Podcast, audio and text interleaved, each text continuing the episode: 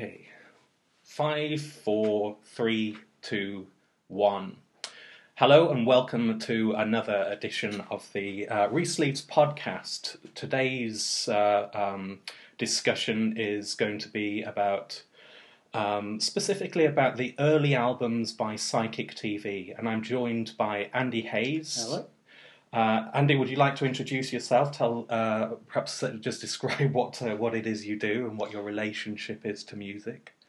Um, I run of Black Forest, which is a night out spending five years in Birmingham, which showcases, how do I say, avant-garde, unusual music. Yes. Interesting music. Yeah.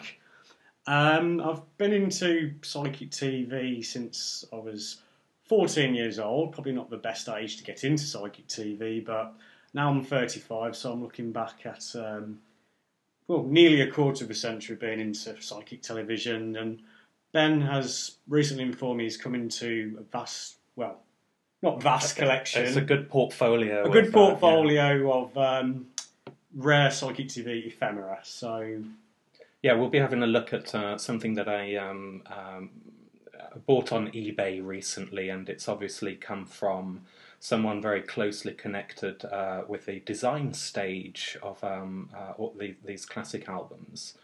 Um, and just before we get into what the what the hoard is, I think it's uh, an, an interesting moment. I I was uh, about fourteen as well when I uh, fourteen or fifteen when I first uh, encountered uh, some of these albums, and I think it's a classic moment of uh, how it is that you actually get to uh, you know what your first exposure is to.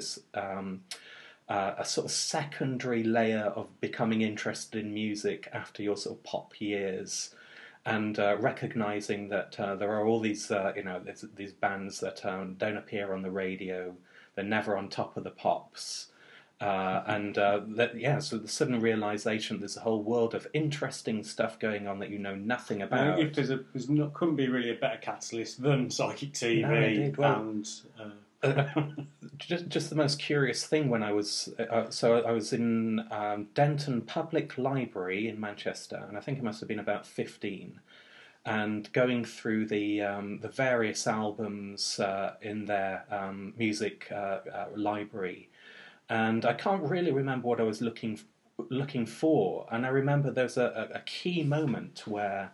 I could have gone home with Blancmange album, uh, living living on the ceiling, which you actually played at the Yeah, uh, your yeah, most yeah. recent event. It was uh, uh, an interesting, uh, uh, a, a pivotal moment for me, and I thought, shall I get that, or shall I try Psychic TV's Dreams Less Sweet? Um, I've never heard of them. Um, uh, in fact, now's a good time to bring out the the, the first uh, element of the uh, the haul, and that is a, a print proof. So we're looking at something that's uh, two feet across, one feet one foot high, uh, um, and it's both the um, the front, the back, and the spine art in one print as a test print, um, and everything that you. Uh, the first thing then that, that I ever encountered about psychic TV is in this image, and um, I've, I've been intrigued by it ever since. And just any reissue that might have um, extra um, um, album uh, tracks or uh, um, demo tracks and so on, then it, it it really just feels like the um, the holy grail of uh, um, finding uh, just that little tantalizing bit extra.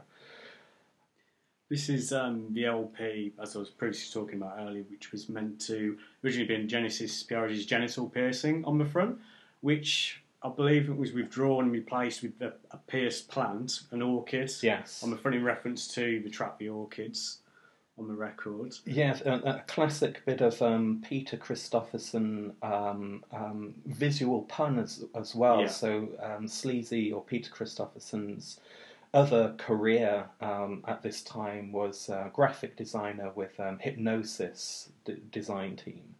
And um, they were fond of their um, reframing, surreal reframing of images or visual puns and it's it's easy to uh, to miss on first glance, but uh, the, um, uh, the the middle of this uh, uh, big green orchid has a, a gold um, uh, ring. At that time, in you know, in 1983, there was no clue. You know, most people would not have any kind of clue that um, that particular ring with the separate ball enclosure uh, was a, a, a, um, a Piercer's, you know, a, um, a sort of counterculture Piercer's specific ring. Uh, now it's it's very common, you know. Uh, but at the time, this this really would have been a radical thing and an in joke for people, you know, who did happen to know this crazy secret that the the band all had these uh, yeah, genital, genital yeah. piercings. Within the Psychic TV, definite fan groups. Um, Temple of Psychic Youth, which maybe we can go into a little bit more in detail in yes. that in a bit. Yeah, piercings were definitely a common thing and definitely an in joke between members and people into the whole Psychic TV um, at that time. I think it was um, uh, from the gay community. You know, it's something that originated in the gay community that uh, um, the the band appropriated, and and blimey, it's it's it's now a rarity to see a, a young emo kid who hasn't got uh, some crazy uh, um, um, tribal kind of uh, piercing, and uh, this is I, I, guess this is where it all all started. The moment that it actually became a um, uh, um, separate yeah. from that specifically gay community getting back to the, the album here, um, it's absolutely littered with. Well, it feels like it's a simple design. You know, it's it's got a, a orchid on the front. It says Psychic TV in um, bold capital red letters. The album uh, title underneath that, and on the back, the band sitting around. Um, a very sunny kind of uh, rocky uh, location. I've no idea where that is. It, it feels European uh, just the blueness of the sky. Yeah, maybe but, Spain or somewhere. Yeah, I'd love to know actually. I'd love to know where that is. Uh, uh, and then the album tracks are laid out, and and that's the end of that. Seemingly, all the logos from some bizarre uh, little uh, skull uh, made out of the um, cassette. Um, label which says "Home taping yeah. is killing music." Also, this was the um, second album Psychic TV did with Zuccarelli holophonic recording, which was um, something I never caught on, which was a form of recording which the person that created was it was a mannequin with audio recording equipment that was meant to simulate how a human picks up sound in the uh, sound spectrum and stuff. So it's basically they had to take the mannequin around with them and have to edit that bit out. That's all right. We'll leave it. Carry on. Yeah, yeah. It's a, a crazy setup. The, the, um, the uh, I think there's a, a, credit on the inside of the um, uh, the sleeve that says this this album was recorded entirely without microphones, and it seems such a bizarre statement to make. But the reality of this. Uh, strange um, uh, um, skull-shaped microphone created by Zuccarelli was um, um, uh, it was uh, uh, it's very difficult to actually explain the actual uh, physics, but I think uh, the or the acoustics. But the mm. idea is that when you hear a sound, you're hearing it through your own skull, and that the uh, the shape of your um, ear chambers and so on. the yeah. physical makeup of your head as a as a biological very very deep meta technology. Yeah. It, it, it, would. I mean, that's how you hear the sound. So if you record a sound through all that something similar, uh, and this thing was a skull, you know, it was a, a, a man's They had skull. to take it, as far as I know, they had to. Each track was recorded, they took it into caves, by lake. They tried to use it to its fullest extent to simulate certain experiences. And if you listen to the album, there's ambient tracks interlocking it, featuring like animals, creatures, gunfire, martial arts classes. It's a very um, eclectic album, very exotic. And uh, uh there's a, a, a claim that would appear in interviews. So um, one of the claims was that not only did the this mysterious skull-like microphone capture a 3D quality of sound. I mean, this was the, the, the point of all the, the various chambers that it would create a, a 3D like sound, uh, um, but also that it would somehow capture the ambience of those places. So, Psychic TV were taking this uh, crazy skull microphone to um, uh, places that they, they kind of recognised as being uh, significant. Um, they did the electric space. Hellfire Club Caves and Med Medmenham near High Wycombe. That yes. was one of the locations I think they took and, into. And one of the tracks is simply um, the skull being buried in a coffin with um, uh, gravel or dirt uh, um, building up outside it.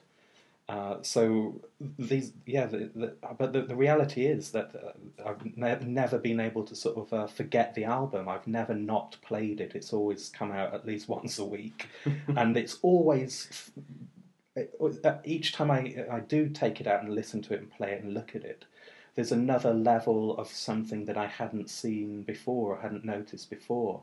So it really does feel, you know, I don't know what the reality of that, that claim to be able to capture an atmosphere of a place uh, beyond the, the, the sonic level, actually, you know, how true that is. But the reality is that this, this album spoke to me when I was 15 and I took a chance with def- it. Definitely agree, yeah, for same to me, as a resonance for me too, and probably the strongest LP Psychic TV ever made. Um, I think just the opening track, The Orchids, is probably one of my favourite Psychic TV tracks. And for the reputation Psychic TV, Throbbing Gristle has, for someone who's uninitiated, it's the last thing they expect to hear, which is what people tell me. For the image of being a shock factor band, when you hear how sort of beautiful the arrangements are on the LP as well, it's um, yeah, it it just keeps going. You know, each time a new track comes up, there's. Uh, I mean, I don't. I we sh- we shouldn't get too bogged down in the the music itself, but uh, the reality of the um, programming of the, the, the tracks, the track listing is it it, it changes from. Uh, um, genre to genre, and it, it's never clear what you're actually listening to. In fact, the first time I I borrowed the album. I recorded my favourite songs from it, and there's about 18 or 19 tracks on it. And I think I recorded 10, and then um, got to uh, love those so much that I went back and uh, uh, hired it again. You know, I borrowed it from the library again, and then ended up just buying. I, I always think you had to always listen to the album as a whole as well. It didn't feel like you could just play a track off. It was very not in a prog way, but conceptually, but it felt like you had to listen to it as one. You know, I don't know if you got that. Yes, indeed. It. Yeah, it, it, it would uh, have a natural run on. Having a closer look at the graphics, then um, it took me years to notice the dog um, or the wolf on on the um, on the back. So Andy's looking. Oh, right, right, yeah. I noticed. I no. I, I, I, pointed out on the, on the other album a cat attached to the skull, which we'll talk about later. But there is a wolf and the story was that um, they they wanted to hire a wolf, uh, uh, you know, just for um, a video that they were making. Ah, but that and, would um, be for Terminus. Yeah, I think First so. Yeah. Hand of Chance. Yeah, and um, they it was too expensive. I think that the dog handler wanted two hundred pounds, which in 1983 was you know ten thousand pounds or something. So they couldn't afford to do it, and they had they just went to the the London Zoo and through the um, the wire uh, fence surrounding the the wolf um, enclosure. Um, there was uh, a, um, a, a, wolf came up to visit. I've had a magic eye moment now, and I can see the wolf. Yeah, so in uh... in the lower left, sorry, the lower right of the back um, uh, um, uh, sleeve, there is a. It, you kind of have to know it's there to, to spot it but yes, a, a dog, um, well, a, a wolf uh, peeping out, and this is this is the kind of level that Psychic TV operate on for this mm. with this album anyway. That there's just so many things buried there. Um, I, I, also noticed much later on uh, the. In fact, when I when I first got the album, I thought that Genesis P-Orridge was uh, the, um, uh, uh, you know, I, mixed up the two. So I thought that Sleazy, yeah. Peter Christopherson, was um.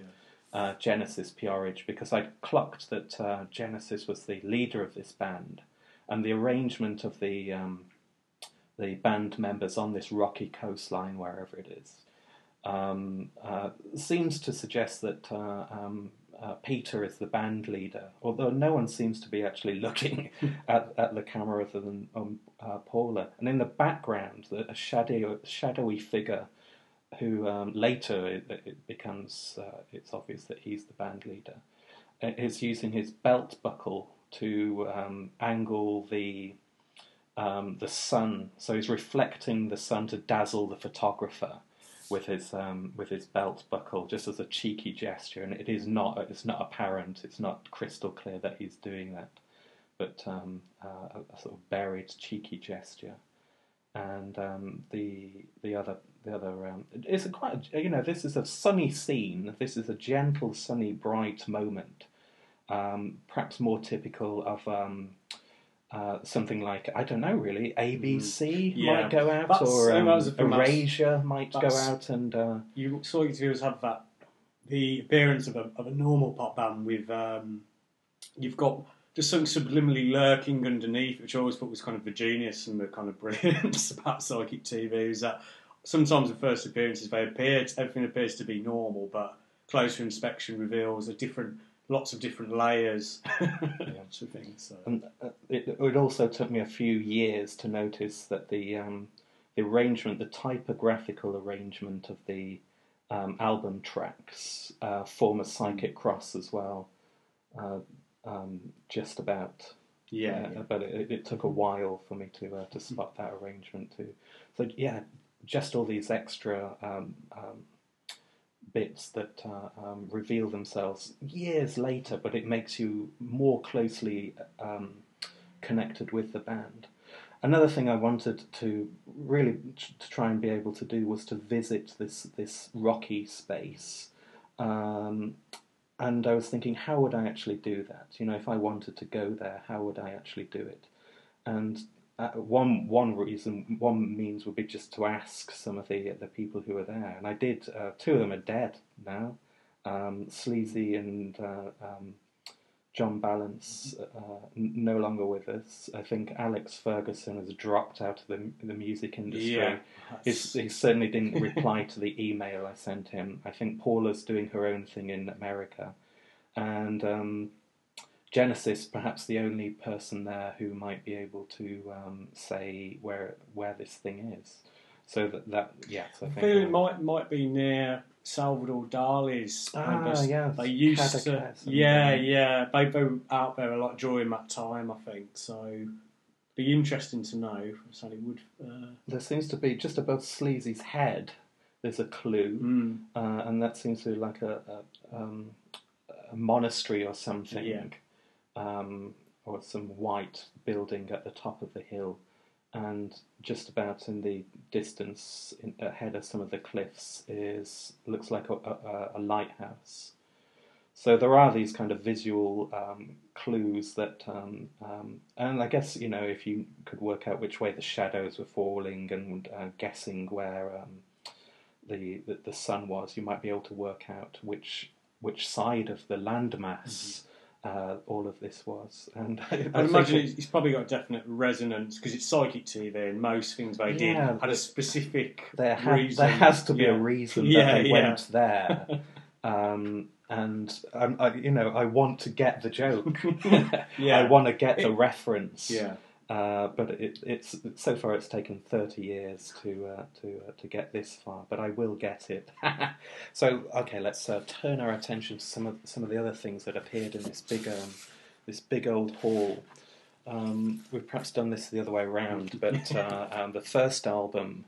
Well, here was a initially then here was the mystery. So when the um, when the uh, um, the haul arrived, um, the everything was in a, um, a big uh, A3 A2 envelope uh, with um, something about Peter X Hipgnosis on the front and uh, in gold capital letters.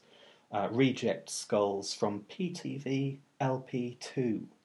And um, uh, I, I was intrigued then because the, the skulls, um, the, the images of the skulls are um, quite clearly from Psychic TV's Force the Hand of Chance, which is the, the first album. Um, but in amongst uh, the um, the photographs were two. They're actually um, this is sort of uh, is, what was it called? Dymo. right. Uh, so what the, the the kind of machine that you would um, it would have a dial on the top, and Yeah. you would uh, turn it to each letter. it's like yeah, on a bigger a scale. me, Yeah, yeah, yeah. yeah. So uh, um, that crappy um, uh, means of uh, labeling something up, a very primitive means of uh, labeling something up clearly. Uh, well, it, it seems like the Dymo company also had some larger um, um, means to create this this kind of lettering. So what we've got in front of us is these gigantic strips um, of uh, um, blue rubberized kind of uh, material with an adhesive backing, and um, in, in, yellow capitals across the front is um, Psychic TV, Psychic with a K, of course, and um, and the other one says Themes. And I wondered whether, well, I wonder if there's a clue here because the um, the first album um, had a bonus disc. I think that uh, did they all? I don't know, but uh, the, the, the, yes, there was a bonus disc of um, instrumental ethnographic kind of um, uh, tracks, ritualistic kind of feeling uh, to some of them. That uh, I wondered whether that had been slated as the first release, and then the more poppy "Force the Hand a Chance" being uh, a later a later one well, it's we'll never know. We'll probably uh, it's yeah. I guess it's not that important, but it was an intriguing moment, and I suppose just kind of demonstrating the uh, um, the close connection that I that I have with the album. So, uh, in case anyone is unfamiliar with what uh, what is on the front of that album, there's a, a bright blue, um, very attractive, almost like the sky blue from the um, the band photograph on uh, Dreams Less Sweet, but a sky blue uh, background, gold edged and uh, um, vivid kind of uh, lettering. But then this uh, horrible uh, image in the in the middle of all that, um, which is this, I suppose, voodoo esque kind of um, um, decaying skull with all all sorts of um, attachments. Uh, uh, I think these are porcupine quills um, sticking out of its head. Uh, all sorts of coloured feathers, string, nails. Um, I don't know what that is attached to the uh, to the eye. It, uh, what, yeah. what, are we seeing? No, I've never worked out myself what it is actually the eye. It's, like a it's like a talisman or something over the eye. It's almost like a piece of um, uh, egg shell. Yeah. um, that's been um, uh, formed to create a big uh, um, staring mad eye. And uh, closer inspection reveals um, uh, blue tacked together bits as well, so ra- mm-hmm. rather obvious blue plasticine or something holding holding it together. And the, the teeth have been filed down deliberately into points to give it a, an even mm. more menacing um, uh, kind of presence. So this is a totally scary object, um, and um, no two ways about it. You know, the band are there to to surprise you, terrify you, really. So uh, uh almost the, the opposite of the, the second album, which is subtle. Yes. So I think yeah, this yeah. is an attractive, beautiful object, but uh, you know, I, I, think if you're if you're if you can't stop looking at something or uh, revisiting it, I mean, then it's attractive in, in one form. Was, I'd imagine it's specially designed with a purpose. Again, I said so a lot of Psychic TV's work. Um, always generally had a specific reason, and uh, at that time involved with you know different methods of inquiry into esoteric practice. So it would be a definite esoteric magical. What they were trying to achieve, I'm not sure. I think it's, um, uh, it's certainly something. Well, it, things come full circle with politics sometimes. So the the kind of um, esoteric thing that David Cameron would classify in his um, crackdown yes. on um, um, internet filtering well, exactly the same thing in um, Thatcher era um, England. And eventually it became the downfall of uh, Genesis P-Orridge and yeah. led to him being uh, exiled for 10 yeah, years. Possi- yeah. Possibly self imposed exile, but uh, there certainly was a very real raid on his home and uh, any amount of his um, uh, collection, his archives, personal archives, removed by the police and destroyed ultimately without uh, charges being uh, uh, pressed, and I think it really was just. Um, perhaps the head was part of. Perhaps this. Yes, it, I mean uh, another another layer of the saga of me um, um, uh, being interested in this uh, initial image was um, about ten years ago. Another eBay auction, and um, this time by Coil themselves and um, part of their, um, I think they were just lightening their load, perhaps realizing that they weren't going to live in um, London for much longer. Uh, some of the things they were selling, apart from the, the, the kind of the signed album uh, sleeves, were the um, the truly rare, exclusive moments before any of the albums actually go into production, and that is all the um, um, photographs that uh, uh, go up um, to making the album art, uh, and what we what I saw uh, about ten years ago was um, uh, one of the unused. No, I think it was actually the one that was used. So, there's a- so the photograph that was eventually used for the album um, sleeve, I thought, well, it would be beautiful to have um, um, the, the original photograph of that. That would be a great thing to own. And the the um, the auctions were yanked by eBay because the um, uh, w- amongst the other, some of the other things that were up for sale were the um, uh, Tibetan thigh bone trumpets um, that um, uh, obviously eBay would see them differently to um, how um, the, the band Yeah. saw them. As being you know evidence or I suppose accessory to murder was the was the closer Yes, kind of uh, um, concern for owning human remains. Um, uh, always a, a, a tricky issue. So that entire um, Most I've actually got these in the first place where they must have travelled to Tibet to possibly get them.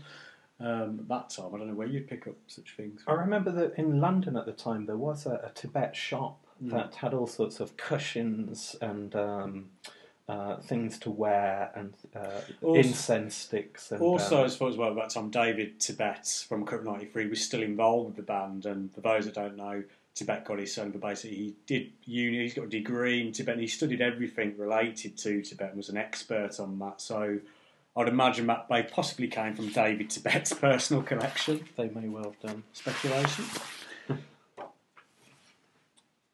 So at, at that time, the the auction was yanked. Um, none of the um, amazing things that uh, um, I was hoping to buy then um, materialised, and um, it wasn't until very recently then that uh, the an even better set of photographs turned up, and all sorts of angles. It's this curious moment where.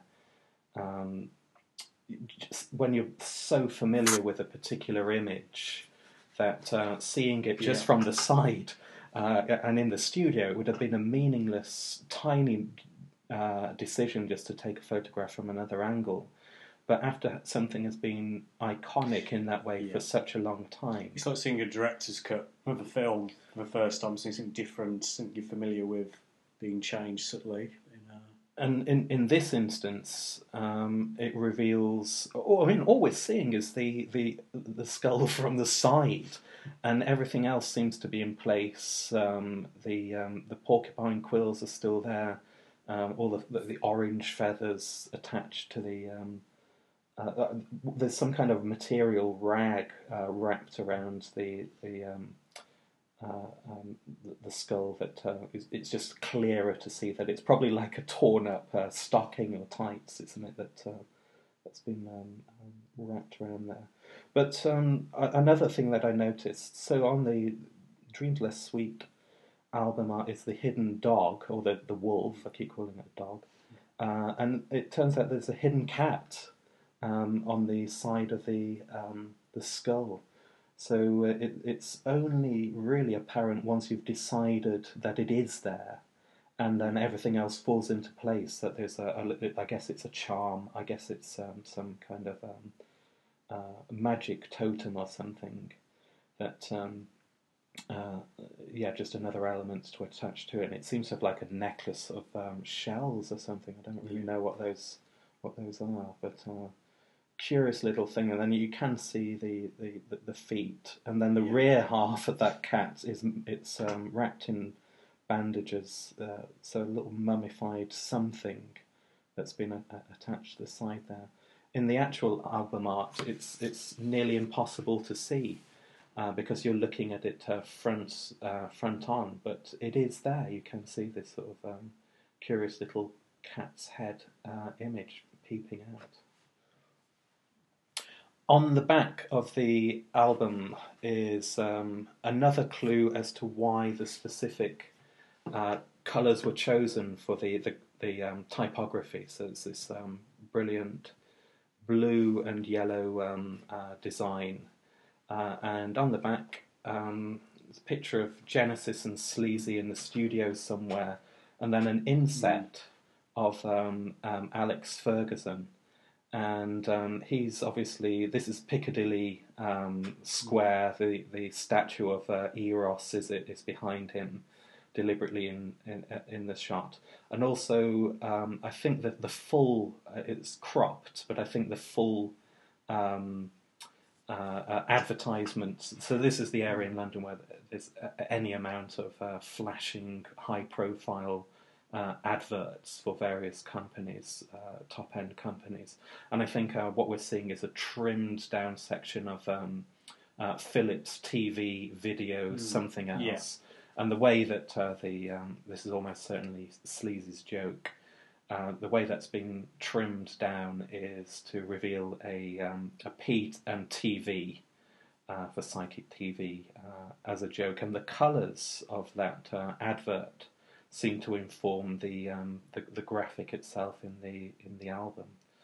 And then on the on the back as well, there's this crazy object that looks like it's almost like a 3D printed thing from the yeah. future, and, and this is. Um, this is the year is 1982, and there's this huge um, model of. Um, it's difficult to actually work out what uh, what it is at first, but uh, it seems to be like a, a uh, an expensive logo mm. with the um, the various letters. Well, it's PTV um, uh, slotted together, and um, the the arrangement of those letters forms the psychic cross. Uh, uh, and it's just this very expensive um, looking uh, branding element, I suppose. And the band themselves are wearing their um, uh, dog collars, grey costumes, mm-hmm. and dog collars, and um, everything about it. If you're if, if if this is the first thing that you see about the band is um, uh, an in, intriguing but sinister. Yeah, there's there's nothing welcoming really about about this uh, um, uh, this moment. I think there's um, the, the same photo shoot, the recent Cold Spring reissue of Theme, the box set. I think there's more pictures. I think in the booklet through that of the same photo shoot of um, Genesis and Sleazy. Yeah, one of the, the other items that I'm searching for at the moment is a Polaroid, which is another um, uh, moment of the that photo shoot.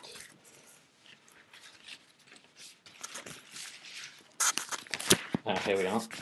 There's, there's such a big haul that it's difficult to actually find uh, Alan's. Wow. So that seems to be like a, a, a, a Polaroid of another photograph Wow. that I've never seen before and uh, another another one still, and I can't I've remember. never seen that one. Before, Yeah, so uh, I think the, the, the shadows are just slightly um, um, too too cheesy. You know, the uh, the darkened half light uh, for it to actually have been used, and um, whatever the um, metal skull that they're um, uh, near in this picture has got its jaw, jaws open wide as if to bite, and uh, yeah, uh, but again, I've not, I haven't seen those those pictures ever anywhere, and um, having that extra that extra moments revealing some part of the uh, design process is interesting. But uh, yeah, the the whole thing of seeing um, just a tantalising extra glimpse of something that uh, um, is completely opaque. Yeah, so this is a, a cryptic. Um, this is a cryptic album sleeve. So there are other things in the haul. Um, one, well, we were talking about holophonics Uh-huh. earlier on, and then um, inside the haul is uh, a well, this is a press Wow. announcement, and I don't think I've ever encountered anything similar to this. That um, the the record label Some Bizzare put out a uh, a press release, not for the album itself per se, but for the um, the recording process. So they're as much uh, selling the, um, the way in which it was recorded as the actual recordings themselves. So they are playing back the recordings, but all this so that it's this um, A4 size bright red um, uh, glossy piece of card uh, printed in black, describing the, the strange process of what the um, the Zuccarelli, uh, sorry, the Zuccarelli holophonic 3D sound actually is. And um, yeah, he's talking about the description here by Amazing. Schmaltz. I don't know who that is. It's talking about silicon and organic fluids, um, not employing the uses Yeah. of conventional Best- audio signals. Even if an electronics expert examined the generator, it's unlikely he'd be able to understand the functioning. it's, it's, um, yeah, This they're, uh, they're making it clear Yeah. that uh, The- this is the not just a microphone. I heard as well with the holophonic recording system was that um, Paul McCartney and Pink Floyd are actually hankering after this, and Zuccarelli would, you know, he was he wanted to give it to Psychic TV and not to someone mainstream, someone who he thought could use it to its fullest extent. So I don't know um, how true that rumor is, but that's one of the other stories surrounding the um, holophonic recording process. Yeah, I think the the um, uh, when Hugo Z- Zuccarelli was pitching all this stuff, um, the people who were interested in um, using it were just the the richest musicians. Um, who saw it as another way to sell what they already uh, were doing rather than to do anything actually exciting with the process. And th- th- this is such an unusual moment in technology that um, uh, you would turn down Michael Jackson. Well, I think Mm. Ja- Michael Jackson did actually use it on on Right. um, um, one of his uh, um, mid '80s albums, but not not to do anything exciting with, merely to be able to say that uh, you know uh, just an extra layer of uh, um, recording sound rather than um, rather than anything else. I think Paul McCartney wanted to was interested, but wanted it entirely for himself. that he wanted to just uh, Oh, typical. um, use the um, um, uh, yeah, just to to keep it as something that uh, uh, we we would just associate with it, with his Hmm. music, and uh, probably change the name of it to McCartney holophonic Yes, somewhere down the line. Yeah, yeah, and um, it was very interesting that uh, Zuccarelli wasn't interested in um, uh, selling to those guys, and in fact, it seems like he didn't do anything with it. It did. Uh, it There was, there was, yeah, it, it never seemed to get got used. Of Michael Jackson might have used it, but it never seemed to have appeared again. I'm not too sure. I've never really researched what what happened, but there was. I don't know if you know an LP that sample that showed you it in use, and it was just recordings of waterfalls, the rain. There is a Zuccarelli just just showcasing, and I've seen it before in second-hand stores that have since closed down, second-hand record stores, and it used to go for about fifteen pounds. I've never heard the recording. It was just pure ambient, you know, nature recordings of it, more as like a primer to show people what it was capable of. But as to what happened, maybe the uh, American uh, government, someone intercepted this. Maybe it's been it's used for covert research purposes now. I'm not too sure, but maybe there's another, you know, interesting avenue to pursue there. I think it's I think it's curious that it did just disappear. Yeah, there's I- no I- mention It's almost like um, so. It was this is what happened to Alex in the band that he just Yeah. got fed up with the music industry, um, um, disgusted with it, and uh, maybe this is what happened with the with Zuccarelli as well. That he he the obvious thing yeah. if you've got a recording process is to approach the music industry to see if that's the way albums could be recorded and um, very quickly he decided uh, not to have anything else to do with it well another um, classic um, bit of um, graphic associated Yes. with the band is um, this uh, again just terrifying moment of so i guess this is the test broadcast card from a, a theoretical uh, TV station, uh, all the, the kind of um, um, graded uh, shading and dots and lines and uh, curious little numbers that uh, you would use to test the, the signal on your TV. Uh, always, when those test cards did appear on the TV, I guess they don't happen anymore. Uh, they it would al- always be a creepy moment, you know. yes, it was always definitely. Yeah, yeah. the I, I, was, I was never actually terrified it by as There's a something child. very the strange, very very odd about them. Like the famous one, the girl with the doll and noughts and Yeah. crosses board. They've got like a bizarre ambience to. Something you can't put your finger on, but they're very yeah, great. Basically, it's uh, yeah, and, and well, what we're seeing here is Psychic TV's own equivalent of of that, and um, yes, there's just a big grinning uh, skull in the middle of the um, the, the, TV uh, graphic. Um, very powerful, very. Um, uh, uh, um, I suppose it's mm. if if you're in that, what it means to me. Then my reading of what that is. Why is it terrifying? What were they able to do with skulls that? Um, made it somehow not quite as cheesy or yeah. um, obvious as some of the other gothic bands who Definitely, would use yeah. them as standard. Um, well, it, it's where they're putting the, these skulls. So if you're if you're in charge of a TV station that's able to broadcast, then you've got a certain amount of technology and money and uh, power uh, behind you. And why would you ever want to broadcast something with this, this skull? What what is it? What is your intention?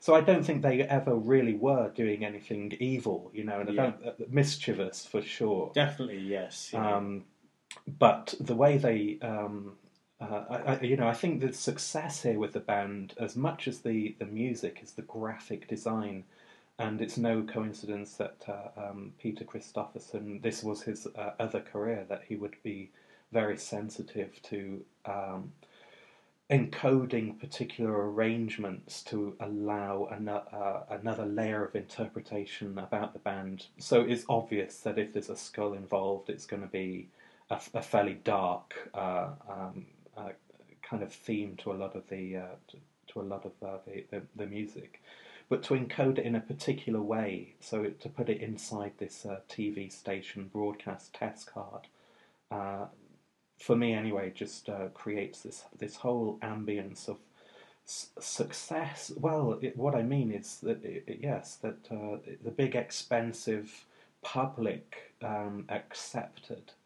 Uh, um, corporate almost uh, moment that they're able to. Um, I, think it, it's also uh, clear from the the album graphics on both of the albums that we've been discussing how expensive everything is. Yeah. So they uh, the later uh, records will be very much DIY um, aesthetic collage together um, images and um, uh, fairly ropey kind of um, uh, uh, graphics and typography. but while they were with these, uh, the, yeah. the, the, major label, so yeah. these were major labels that um, become interested in the band uh, after their Throbbing Gristle incarnation.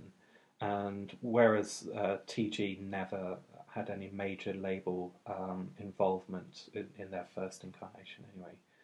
Um, uh, certainly the the record companies became interested in them, and um, both of the, the, the albums we've been discussing have been on. Uh, I think it's WEA Warner Brothers for the first album and CBS for the second album. Yeah. And I think essentially they were allowed to do what they wanted for the the first uh, couple of records, and then subtly um, encouraged to do uh, something more commercial or pop orientated. And the thing is, they did do that. They, you know, it was um, later, but they did it independently. So when they became um, a more uh, pop um, psychedelic kind of sound, they they created their own label to do that on. And while they were with the major labels, they um, they were doing some really dark uh, things. And I can't really come up with any parallels. I don't know if if you can think of anything, no, Andy. Where I still think what they what they were doing back then is still very innovative today. There's nothing.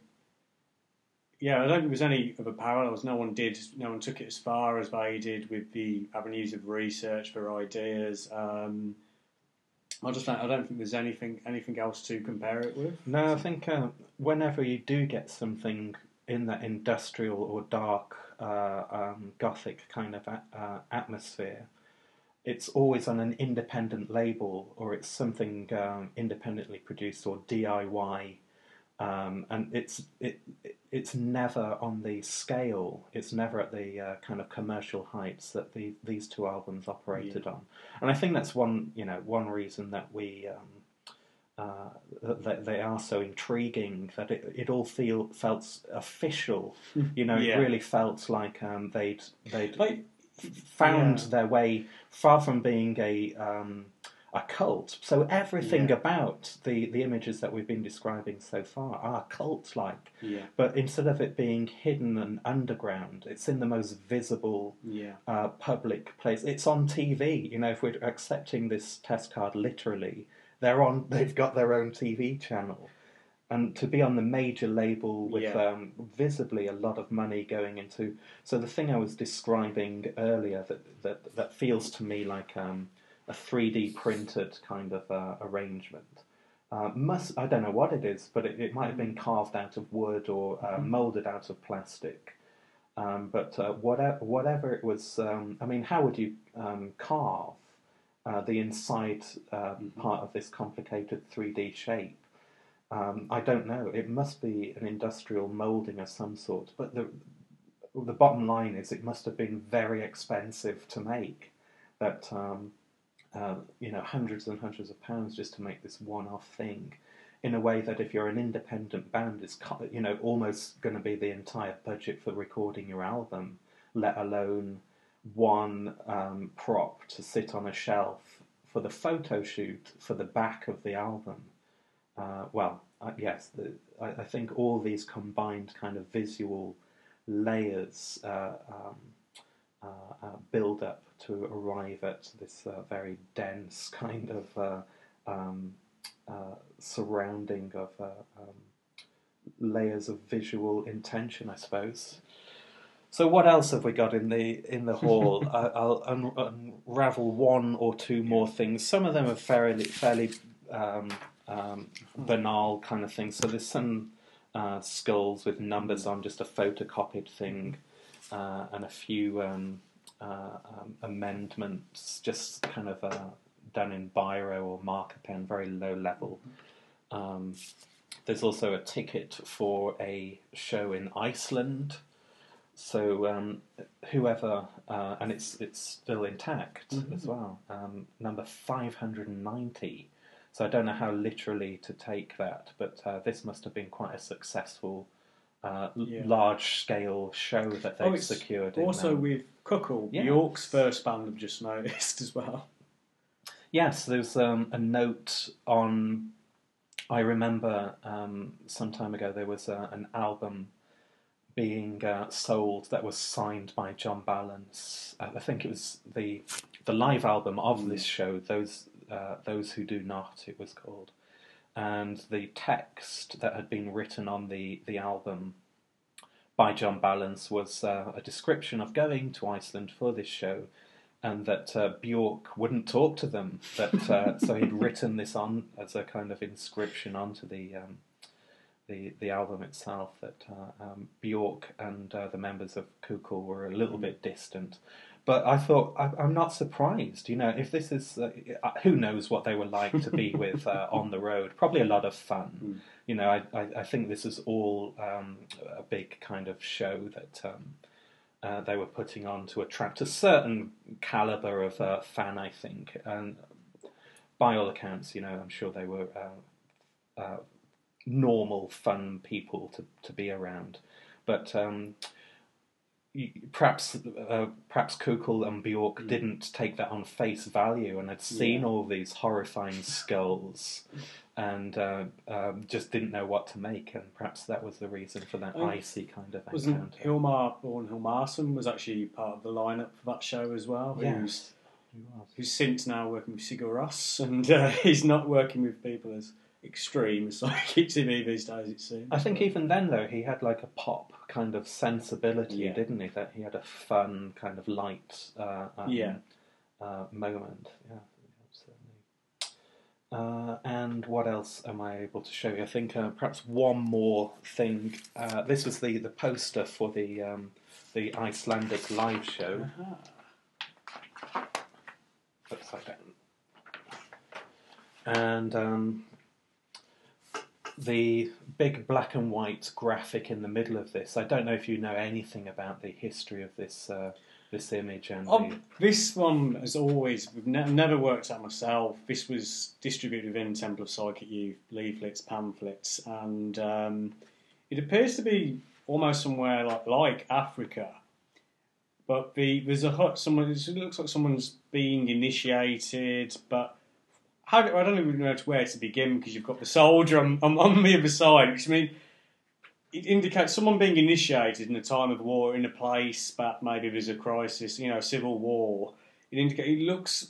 It's something about the, the architecture of the kind of the roofing on, on the huts. It seems to suggest like it's from an African village. Yeah, it, it is But- just a grass hut. But the um, the top of it has a psychic cross coming out of it, and I don't know if that's a fabrication to kind of make people think that the, the Temple of Psychic Youth was more worldwide than they thought it was, to make it seem like it had a global impact.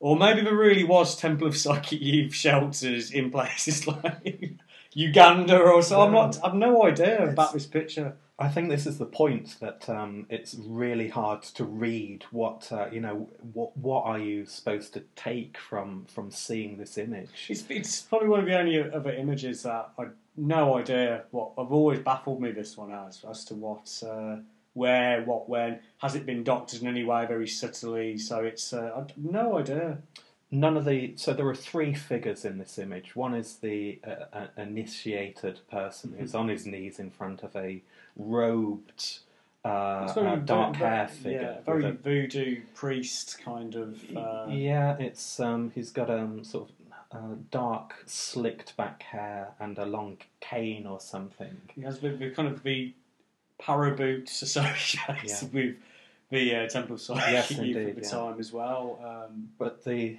uh, um, I, I think yeah none none of their faces are visible or in shadow, so it's a big bright outdoor.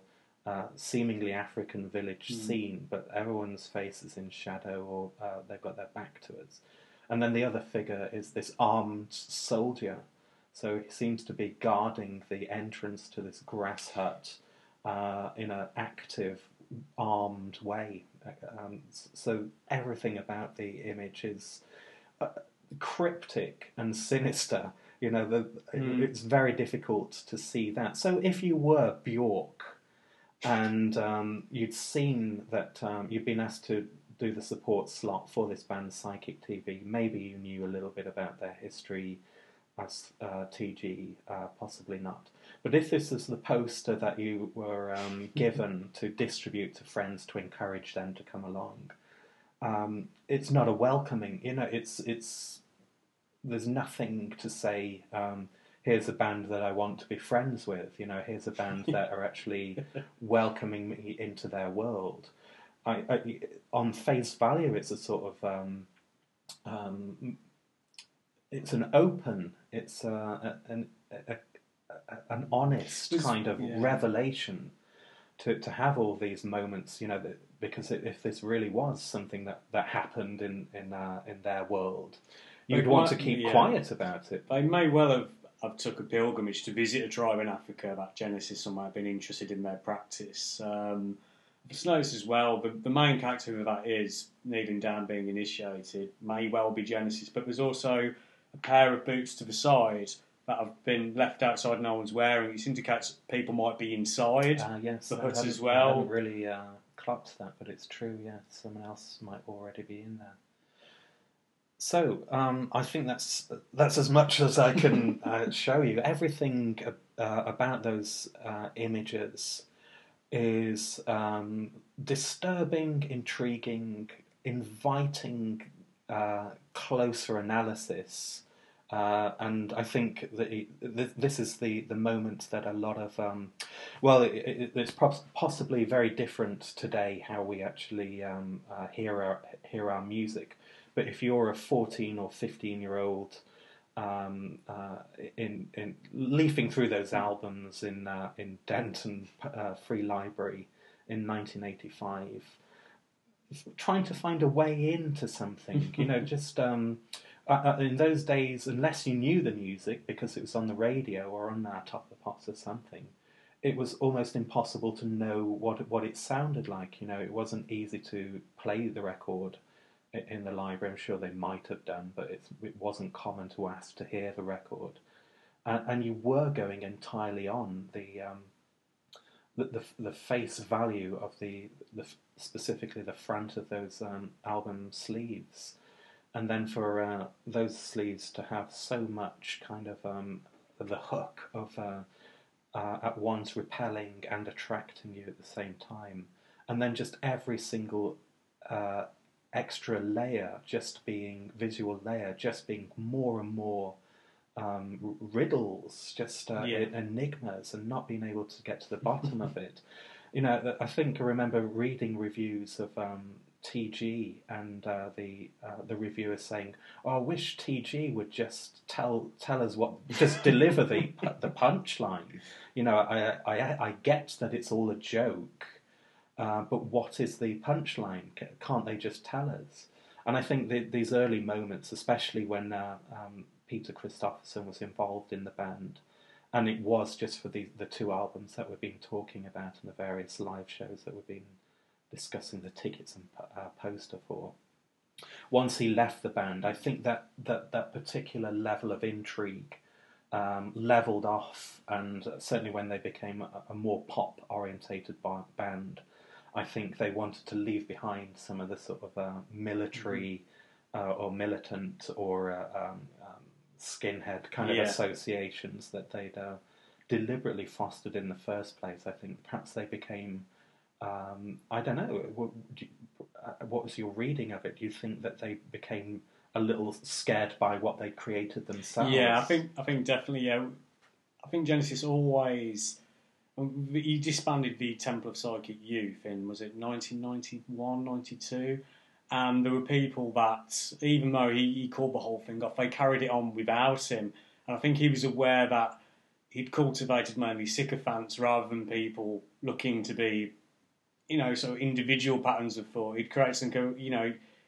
I think yeah, he was basically scared of what he'd created, definitely. So. I think that whole movement. I mean, I wasn't involved in it in Mm-hmm. any way. Uh, I think even as a, a, a teenager, Mm. I thought, well, I'm intrigued by all this, but obviously, I'm never going to go and meet these uh, these these people. Um, I'll see them, you know, go see them live and enjoy the music. But uh, that was as close as I as I ever got. But I think it always was just. Um, uh, uh, focusing on the individual, you know, ra- rather than uh, being a, a genuine cult. I think they were encouraging people to um, uh, um, make their own explorations and make their own kind of uh, Yeah, but they did a good thing. They provided um, access to information. Um, you know, they promoted authors from William Burroughs. To, people. they tried to encourage people to read into different um, writers, thinkers. You know, it was a lot about even sometimes the people they would promote would contradict each other. It was about trying to just experience different avenues of thought, experimenting with different ideas. So I, do, I think, yeah, I think my exposure to it was definitely positive. It's definitely um, Temple of Psychic Youth literature and things reference people, which I went, went and checked out, and um, it definitely did have a positive impact that way. Yeah, I think the thing that I took uh, away from it, be, you know, beyond the music, was the um, just this this kind of uh, idea that being very thorough on many many levels of uh, um, what it is you're doing to understand what you're doing, Yeah, what you want to do, and um, yeah, yeah. the, everything else kind of falls into place there. I think it genuinely was a, an intriguing moment, and I don't think um, anything remotely like it has happened No, since. So that's the amazing thing I think about Psychic TV is that still now in 2013. I think it's very relevant. If you're well, if you've ne- if you're new to it, it's very hard to tell someone where to start investigating. But I still think there's a lot of very interesting, some very relevant things and ideas, stuff. The, the ideas that never manifested, they had to do things, events, and they did at one point want to have their own TV station, but back in the 80s, it was a lot more money to invest. Now we've got YouTube, the internet, this kind of idea, radical, you know, disseminating information, decentralizing things, it's kind of become a reality globally anyway. But I think a lot of the um, ideas, the LPs, the collaborative stuff they did, very unique. Um, the 23 live albums on the 23rd of each month. Um, very ambitious projects and um, very inspiring still. So if you if you're new to this, recommend you definitely uh, check out some more leads. Yeah, I'd certainly recommend the two albums that we've uh, um, discussed so far as starting points. And if if you if you enjoy those, then that's the most challenging I think that you're you're going to be exposed to by by the band. I was thinking of the uh, band Sun, as um, possibly one of the few bands to flirt, I guess, with um, a whole Hmm. layer of um, uh, um, not really subliminal, but uh, um, cryptic layers of non-specifically gothic imagery Yeah. and uh, a specific stage presence and costume.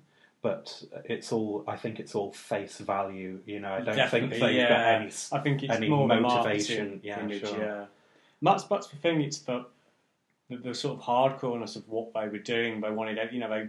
It's just like it's like method acting in a sense. You know, we're doing something with music. It's getting. I'm trying to explain, articulate this, but you know, what they were doing, I put my money where their mouth was, trying to basically do. So it wasn't fake posturing. Everything you kind of seen or they hinted at, they were definitely practicing these ideas at twenty four seven. It was very much a lifestyle. Um, Genesis has always been like that, you know, very fully involved in what he takes on. it's uh, Okay, well, I think that's the last thing that I can uh, um, show you. I think uh, the uh, Okay. e- the eBay seller in question has got another set of coil-related things that I'm hoping to put a bid on. ah, So ah. perhaps in the future we can, uh, if I am this, the, the winner. who, who is this mystery eBay? Who is he? who He, is- he I, I, yeah, I, I don't know. I don't know what the connection is Yeah, yeah. between him and where all this stuff came from. I think so some of, obviously, yeah, it must have a connection with some of the stuff here. As, um, This is all perfectly preserved, so the poster we've been talking about is carefully folded and has been looked after. The photos have obviously uh, uh, been stored well, and I think it's someone who's been at some point very close to the the Mm. band. Uh, it was a farm in Wales where all this came from, so there's a sense that he sort of escaped from uh, whatever Yeah. that lifestyle was yes, yeah. to get away from it, and then this is the final uh, connection with the past being uh, sold off on eBay Mm-hmm. Yeah. to get get rid out, yeah, out of his life. I was once a Temple of Psychic Yeah. Initiates. so, Um, but uh, for for the moment, anyway, it represents a an intriguing visual um, uh, journey. Uh, um, all of this kind of stuff, I, I always feel there should be some kind of archive for the the very successful um, um, visual kind of statements that uh, um, uh, can exist as a record for anyone who's sort of researching all this stuff. Especially as it seems as if it's not going to be around for much longer.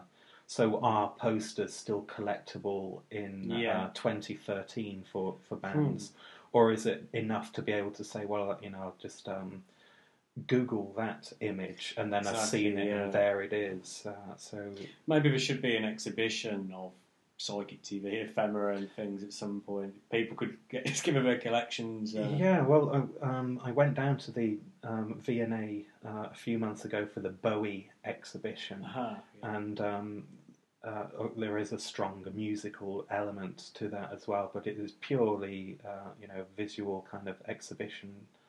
Uh, on on one level, it's um, just chock full of um, things that he has Bowie has saved yeah. uh, throughout his life, and um, I, I guess that uh, the Psychic TV too have uh, gigantic kind Yeah. of uh, archives just waiting for somebody to um, uh, turn into something. Uh, Yeah, there must. I think there must be tons of stuff out there. The output over years was so prolific. There were so many tours, events, and things. There must be lots of stuff out there somewhere. okay, well, thanks very much for joining me, Andy, Thank you. and we'll see you again soon on a future uh, edition of Re Sleeves. Thank you.